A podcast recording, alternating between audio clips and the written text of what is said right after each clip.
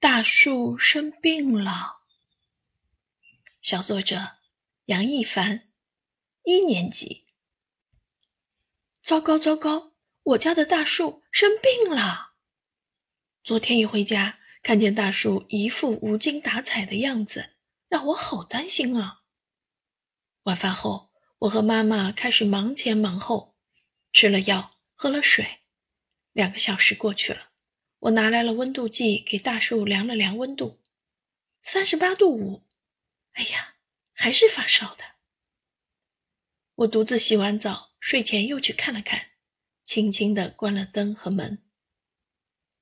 今天早上一醒来，我担心的又去给大树量了量，三十六度五。太好了，我家大树终于恢复正常了。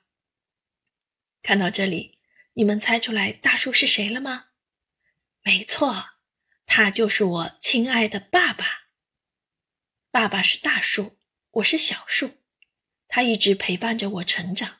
慢慢的，我这棵小树有一天会长成大树，照顾更多需要我的人。教师点评：幽默的笔触、细腻的语言、敏锐的观察力，再加上丰富的想象，造就了这棵父亲树。